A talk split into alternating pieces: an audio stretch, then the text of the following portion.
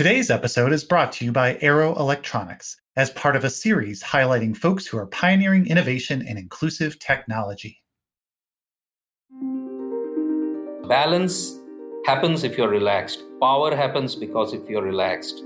Speed happens if you're relaxed. I realized, hey, over the last so many months, I've forgotten to use those relaxation techniques, right? I'm just pushing. And I went back to that. I, I didn't really put my willpower aside, I just redirected it towards doing less.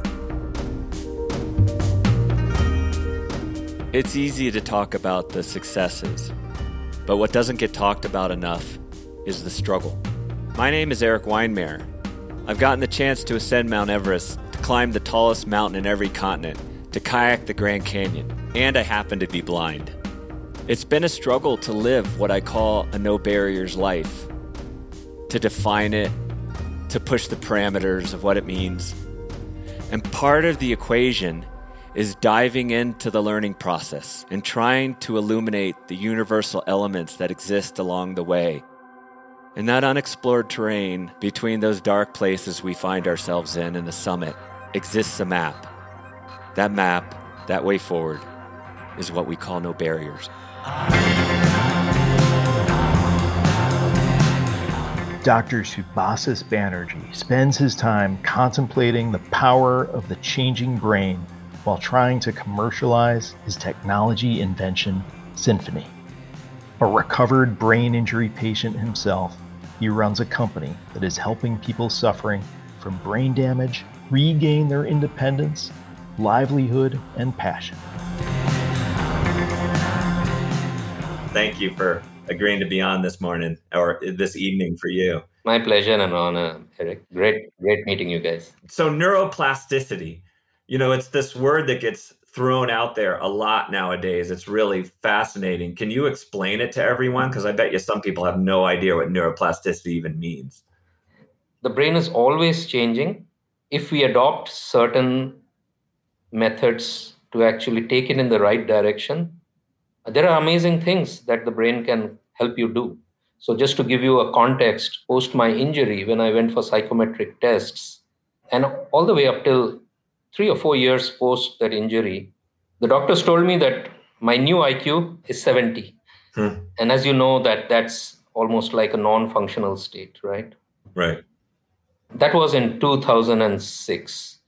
By 2014, I had a PhD in biomechatronics and yeah, I'll tell you, it was a proof point for me the day I signed in for the PhD program because I said, I'm ready. And I don't believe the brain is the way we knew it 20 years ago. It's very different.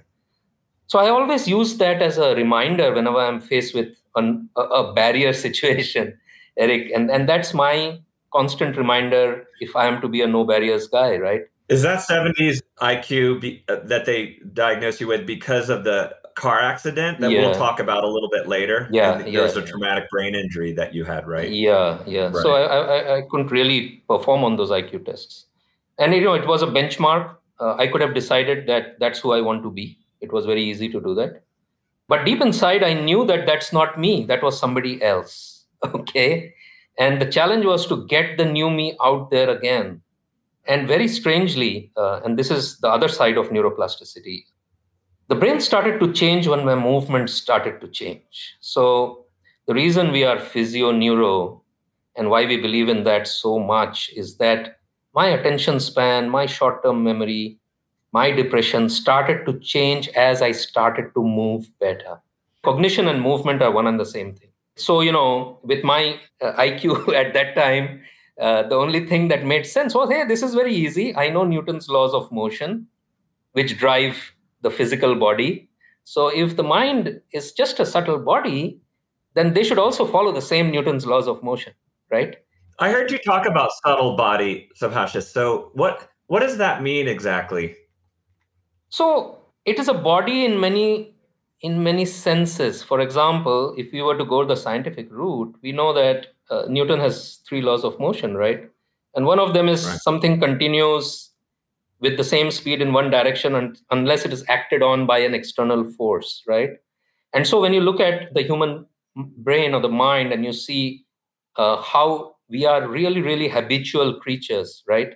It's only when certain force, like will or a thought process, intersects with that, that things change. And one of the big things about bringing about neuroplastic change is this external force, right? In our field of work, when we say we can accelerate your recovery from brain damage, okay, it's that interplay of that force, right? Which means you're using the technology to understand what's going on inside and shifting a few things and then shifting those things to scale, right? Whereas the mass comes in. You so in 1998 you had a, a car accident that really injured you quite a bit, brain and body. And so you mentioned, you know, a few minutes ago that you couldn't you weren't the person that was exhibiting on the outside. You want you weren't there. You there was some kind of blockage. You were saying this isn't me. So the idea is that if you can create some kind of exercises, habits, like thoughts, you know, that that you can sort of get closer to that person that you that you want to be through neuroplasticity, right? Yeah. So I, I became a very nasty person post the injury, honestly. I was angry, I was mean, uh, and all those things. And it used to happen. And then late at night, when like I'm by myself, I used to think, "Hey, what what just happened? What yeah. what is this going on?" And and that's typical, right? Because you get super frustrated, right? Very typical. Very typical. And you then wonder, "Hey, what happened?" And then as as the days passed, I realized that, and especially if you're a strong-willed person, right? Uh, you push, correct? Yes. Uh, because you want to get out of that. You push like hell. And unfortunately, uh, when, when, when you have something going on inside your head like that, that push doesn't work. I realized it that it's like not really something that was helping. And then I had a moment of revelation. I had one therapist who I encountered, and he said, Subhasis, your chances of recovery are not that great. Your willpower is too strong. I, I, I mentioned this, you know, even in that small video because that was like, what are you talking about? Right? Yeah. So explain that, Subhasis, because like to me, right, Tom, doesn't that sound like, of course, a strong will is going to drive you through this process, but are, is it because your brain wasn't necessarily integrated with what your body was experiencing or that, i mean it, that seems to fly in the face of like all motivational advice. Yeah because because you know when when when you are carrying any form of such challenges you compensate. And the more you push the more you compensate. Say for example i have a weak bicep and i'm trying to do dumbbells. I almost invariably lift with the neck muscles right? And if you are the guy who just wants to push you're never going to get your biceps back after some time the neck muscles hurt so much that you're flat out or you need medical attention. It's no different in the brain. Say for example one side of the brain is like injured. Uh, everything that you try to do practically the healthy side of the brain takes over. Yeah. So and you know after some time it reaches its limit and there you are then you're stuck. We call it a plateau. What you didn't realize was that you weren't sort of really driving neuro- neuroplasticity the the way you thought you were actually driving compensation so you know when he when he said that and he went away and you know of course as usual i was like really angry I said, this guy is talking nonsense. I mean, I don't have anything else except my willpower at this point of time. And and he just said, you know, that that's not going to work. So I mean, that would rock my world. Yeah. I would be thinking, you know, like, th- wait a second. this is the one thing I have to hang on to right now. I literally right. threw him out of the house. You know, I was that upset. yeah. Well, no, I, am on the edge of my seat now because I mean, you say this, uh, you know, too much willpower, and it, this is no pun intended, mind blowing stuff. Like, what was it that you needed to do? What, what was it? Just sort of submit and sort of put your willpower aside. Yeah, it's so counterintuitive. Very counterintuitive. So I, you know, for for whatever reason, I had this background in yoga and martial arts where we work a lot with relaxation right? So in yoga, you know how much we work with relaxation, but in martial arts, especially right. competitive martial arts, we work a lot because balance happens if you're relaxed. Power happens because if you're relaxed. Speed happens if you're relaxed. So, you know, in those one or two days after this guy sort of said this thing, I realized, hey, over the last so many months, I've forgotten to use those relaxation techniques, right? I am just pushing. Mm. And I went back to that. And so you're right. I, I didn't really put my willpower aside, uh, Tom. I just redirected it towards doing less. Wow. Okay. Okay. So so what what we what I did was I would do the same things, but for very short periods of time. Okay, and then stop so that I don't go into the compensation mode. Say, for example, I have a weak muscle and I try to move that muscle and I can do it five times, but from the sixth time, I sense that some other muscles have taken over. So I stop so that the brain doesn't get confusing signals. It just gets one signal that this muscle needs to work, right? So mm-hmm. I went into relaxation. I waited for the pain to subside to a level which was, say, two out of 10. And then I started trying to move. Okay. And when I moved, I would just do four, five repetitions of that movement and stop. Okay. And then try it again 10 or 15 minutes later. And after I had relaxed back again, now, one of the things I realized is when we go hammer and tongs using our willpower, uh, we give too many confusing signals to the brain, right? Because in the first part of your of your session, you're telling the brain, "Hey, I want to use this muscle," and then for the next 40 minutes, you're telling the brain, "I want to use these six other muscles." And when I when I cut it down and I said, "Okay, relax," so that there is enough, you know, oxygen and uh, blood supply going to the brain and when I move, I just do those four, five, and then stop. So that throughout the day, the brain is getting a consistent signal. You know, uh, later on in my PhD study, the lessons that I wanted to verify in neuroscience didn't come from neuroscience. It came from what we call developmental biology, which is how babies grow in the first six or seven months after they're born, right? So if you see, babies don't take make a hundred repetitions before they start walking, right?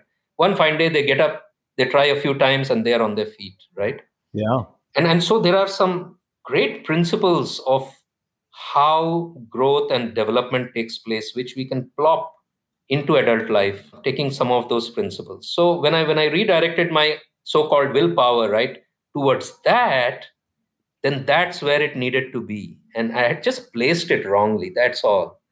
And it was a big wake up call.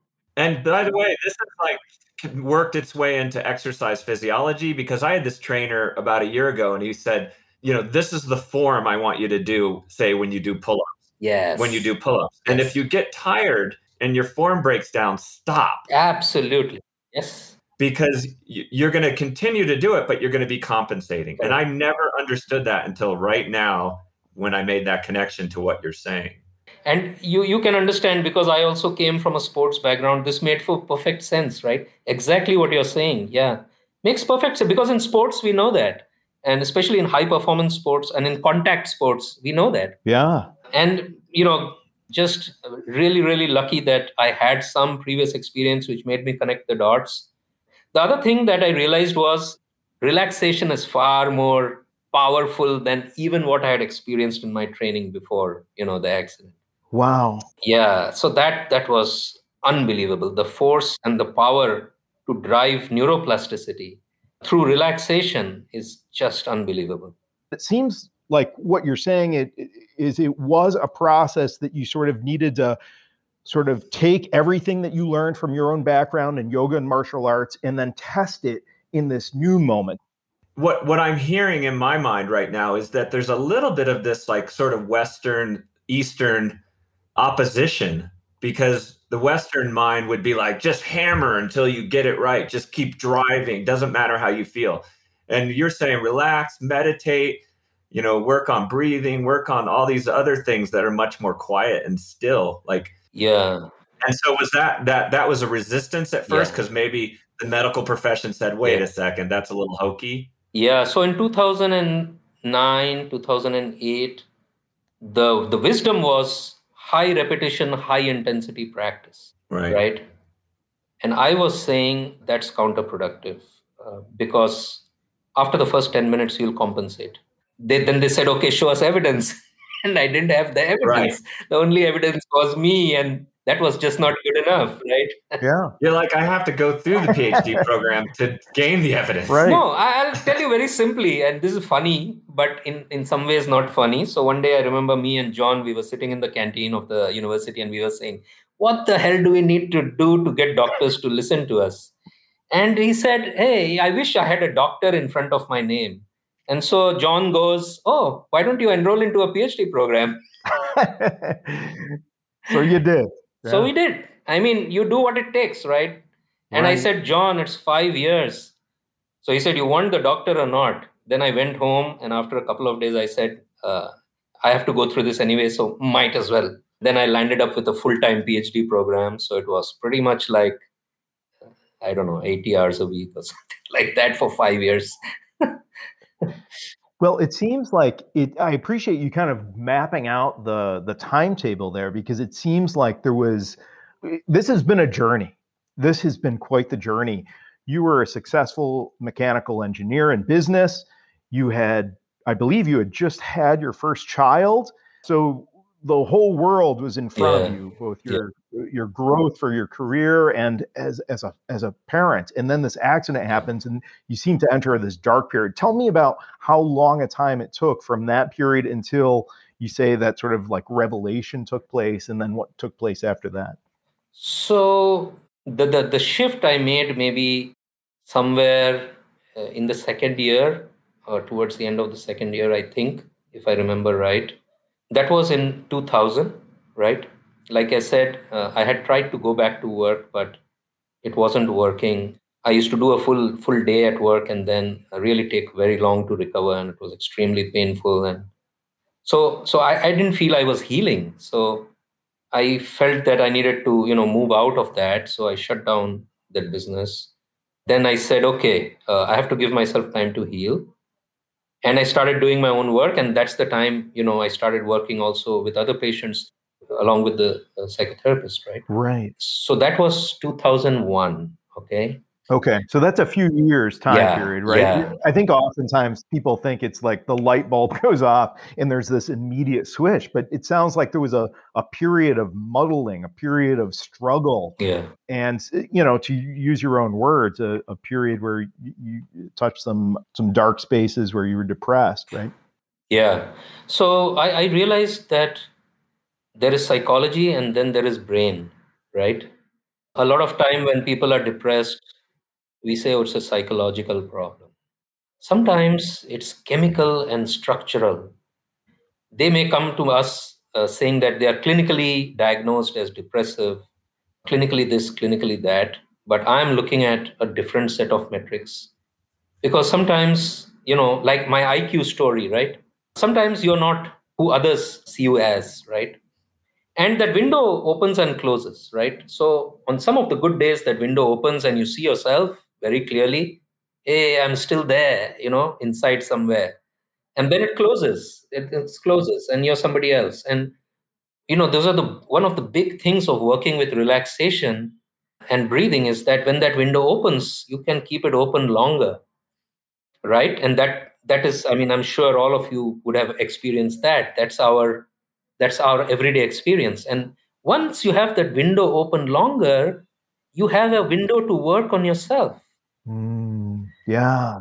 Mr. Mashis, can you monitor or figure out a way to measure that Yes. window? And, and so that's what that's the basis of your device. Yes, yes. If you go to any hospital uh, with a brain injury, uh, they would pretty much say that in that one year window, whatever you recover is pretty much what you're going to ever recover. Okay, and this is Right. still existing wisdom. We are turning that on our head, on on its head. So the longest that we've put people back to full function, and I remember this case because we put a musician back to playing the guitar on stage 15 years after the event, after his stroke. Wow.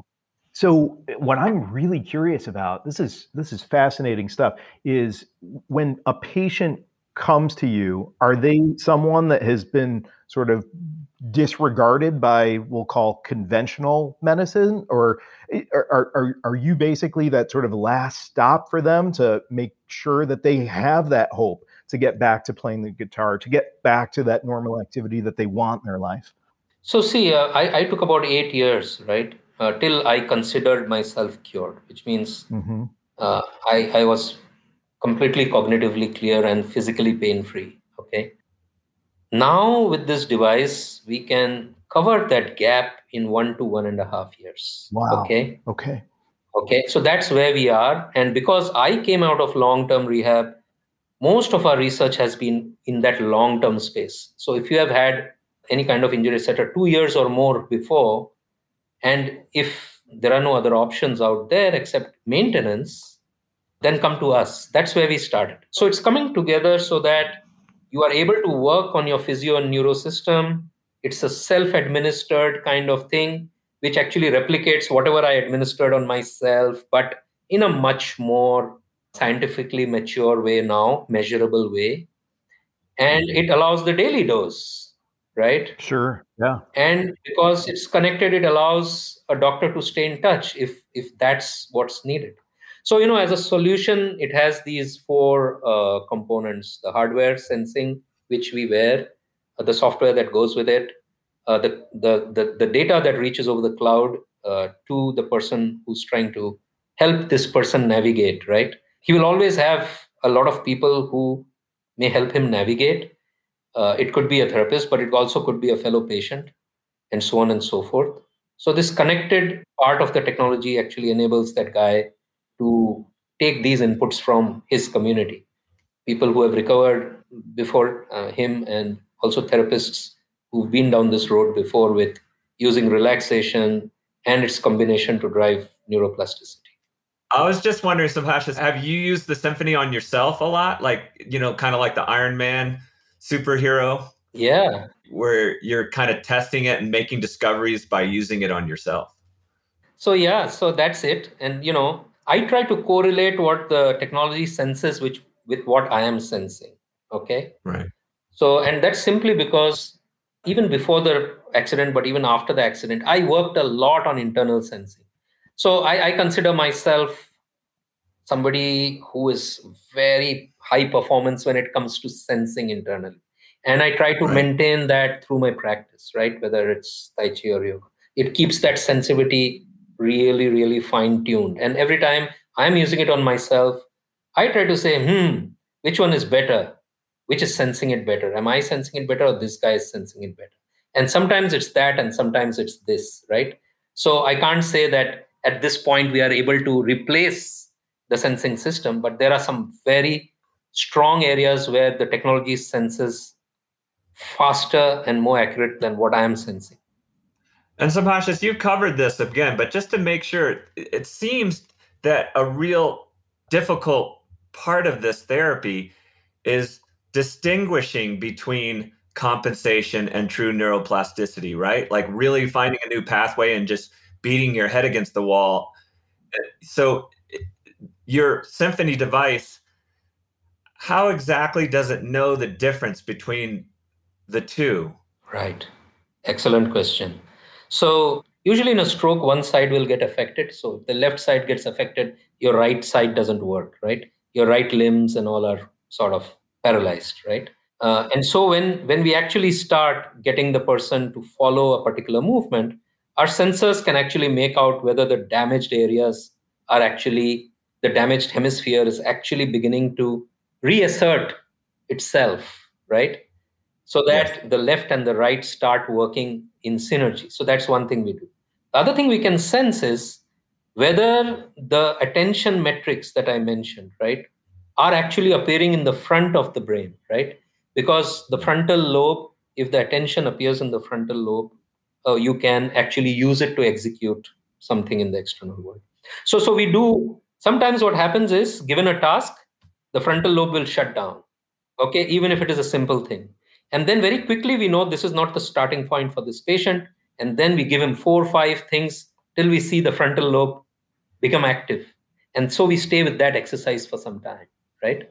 So that's one way in the head. In the in the arm, uh, we have always two sets of muscles which help us to move, right? One is what we call the agonist, which is the muscle that needs to contract but then there is an opposing muscle group which needs to let go right for that movement to occur right so for example if i'm extending my wrist this must contract but this must let go right? The flexor side should let go.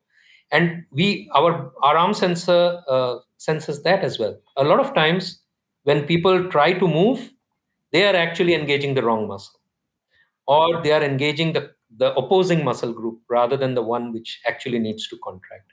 And all this becomes visible on the computer screen for the patient. And the patient says, Oh, really? I didn't know that. I've been doing my exercise for the last three years every day. I didn't know I was actually engaging a wrong muscle, right? And once they just get that insight, things start actually moving very quickly. Uh, because then they can test their movement with something that's on a computer screen, which is telling them, yeah, you got it this time. And then say uh, what we were discussing, Erik, that if we do it five times, by the fifth time, he sees that that muscle is no longer being recruited. Something else is happening. And you stop. So he understands when to stop, he understands when to push. He knows exactly whether the compensation is reducing or is going in the reverse direction. And he gets to see this at a muscle level he gets to see this as a brain level. And so once you have that picture, I mean, we've used it on somebody with primary school education, you get it. Wow. Right? You don't have to be a scientist. You get it. You said, oh, this is me. Yeah. This I should not do. This I should do. This exercise, if I do, although I love this exercise, if I do it, I'm compensated. There is this other exercise that I really get bored with, but it is really helping me. So you start with that, right? It, and it, it's the same mentally. We tell somebody to read, and they say, uh, yeah, I like reading, but don't ask me to write, correct? But then when we give them something to write, they see in front of them, wow, mm-hmm. look at what writing is doing. It's not only helping me process language, but it's also synergizing it with my muscle function. Then they say, okay, even if it is something I don't like, uh, they buy in, right? And so these these kind of conversations actually help people separate out what is behavioral compensation and what is actual recovery. And how do you how does it work with Parkinson's, Subhasis? Because I have a friend whose left foot shakes and his hand shakes, and he has to take medication to to even sleep at nighttime because his hand is just shaking so much. Right. Are, is there promise with Parkinson's? There is promise. So here also we work in the same way. Usually somebody who's moving all the time has forgotten in his head what a relaxed limb feels like Okay. Right. So the Parkinson's we've worked with, we said we are not going to train you movement. We are going to train stillness. Okay. Wow. Yeah. And stillness looks like this, which means right now you're generating, I don't know, 50 millivolts of muscle activity and all. You have to target it in the downward direction. We have to reach 10. Okay. And, and so we start working in the reverse direction. And that's where the changes happen that's where the changes start happening so just to give you a, a, a similar kind of thing right so when we work with a say we worked with a 20 year old whose reading age was at the age of 5 okay? So quite severely underdeveloped. And so this person has been pushing for the last you know 15 years trying to cope and has coped to some extent but not coped to some extent. And so we take them back to grade 3 grade 4 reading okay? And right. just practice a more open cognitive window at that point okay and as that cognitive window opens we put then person to grade 6 grade 7 grade 8 reading. So we are not actually training reading. We are just training a self regulation where i keep my cognitive window open longer. Or in layman's terms you can call it attention span but it's a little more than that right? And i can keep it in a relaxed fashion. So so because we have these metrics of relaxation and attention that the person is able to regulate while doing that reading and we have had people catch up four or five years within the space of about three months. So this is where uh, it's helping people with learning disabilities as well right? Yes yes. And you will see that people with learning disability always have motor issues right? They are clumsy they drop things they hold the pen in a funny way. So, like I said again, they are one and the same thing. If you see one, chances that the other will be there. And so, even with Parkinson's, we know that it's something that's emerging in the brain, right, as a condition. But we see when we work on muscle in the direction of relaxation, then some shifts start to happen. For example, the spine becomes more still. And when the spine becomes more still, because the arm is still, the cognitive windows become longer in the human brain because the spine is still. Uh, you know, in meditation, we try and sit rock still, right? So when the spine goes still, you're able to focus better. and when once this kind of training becomes the norm, uh, because now after doing it for two or three months, uh, it's become your second nature. Uh, then how you function is also different. No, no snake oil, no magic, just something very straightforward. With all of us do. I mean, all of yeah. who are high performing people, we do that all the time. Uh, we do that all the time. Yeah. This is also incredibly hopeful. And I just want to thank you, Dr. Subhasis Banerjee, for all of your wisdom and your time and for joining our No Barriers community. This is just some incredible revelations for us that you're sharing. Thank you so much for having me. You know, I, would say what's what's most powerful to me is just knowing that all of this was born out of your own experience of struggle, finding and pioneering a way forward for not just yourself, but for thousands. And I wanted to give you the final word on how people can learn more about your work and hopefully uh, benefit from it. Um, because obviously, you, you know, your business is in Singapore and Mumbai, and you know, obviously, we're in the United States, but we'd love to support you and we'd love to benefit too from this. Yeah, when will we be able to get our hands on a symphony? yeah, exactly. So, well, it's in New Jersey. It's there. Hey, okay. All right, I'll just head over to New Jersey. yeah. So uh, guys uh, it's been amazing and just very simply a great honor for me to meet both of you. So thank you very much for your time and it's just been fantastic talking to you guys. Cool. Thank you. Take care. Have a wonderful rest of your day and so great to have you on the podcast. You guys too. Take care. Take care. Erik thanks. Tom thank you and pauline all right. Thank you. No barriers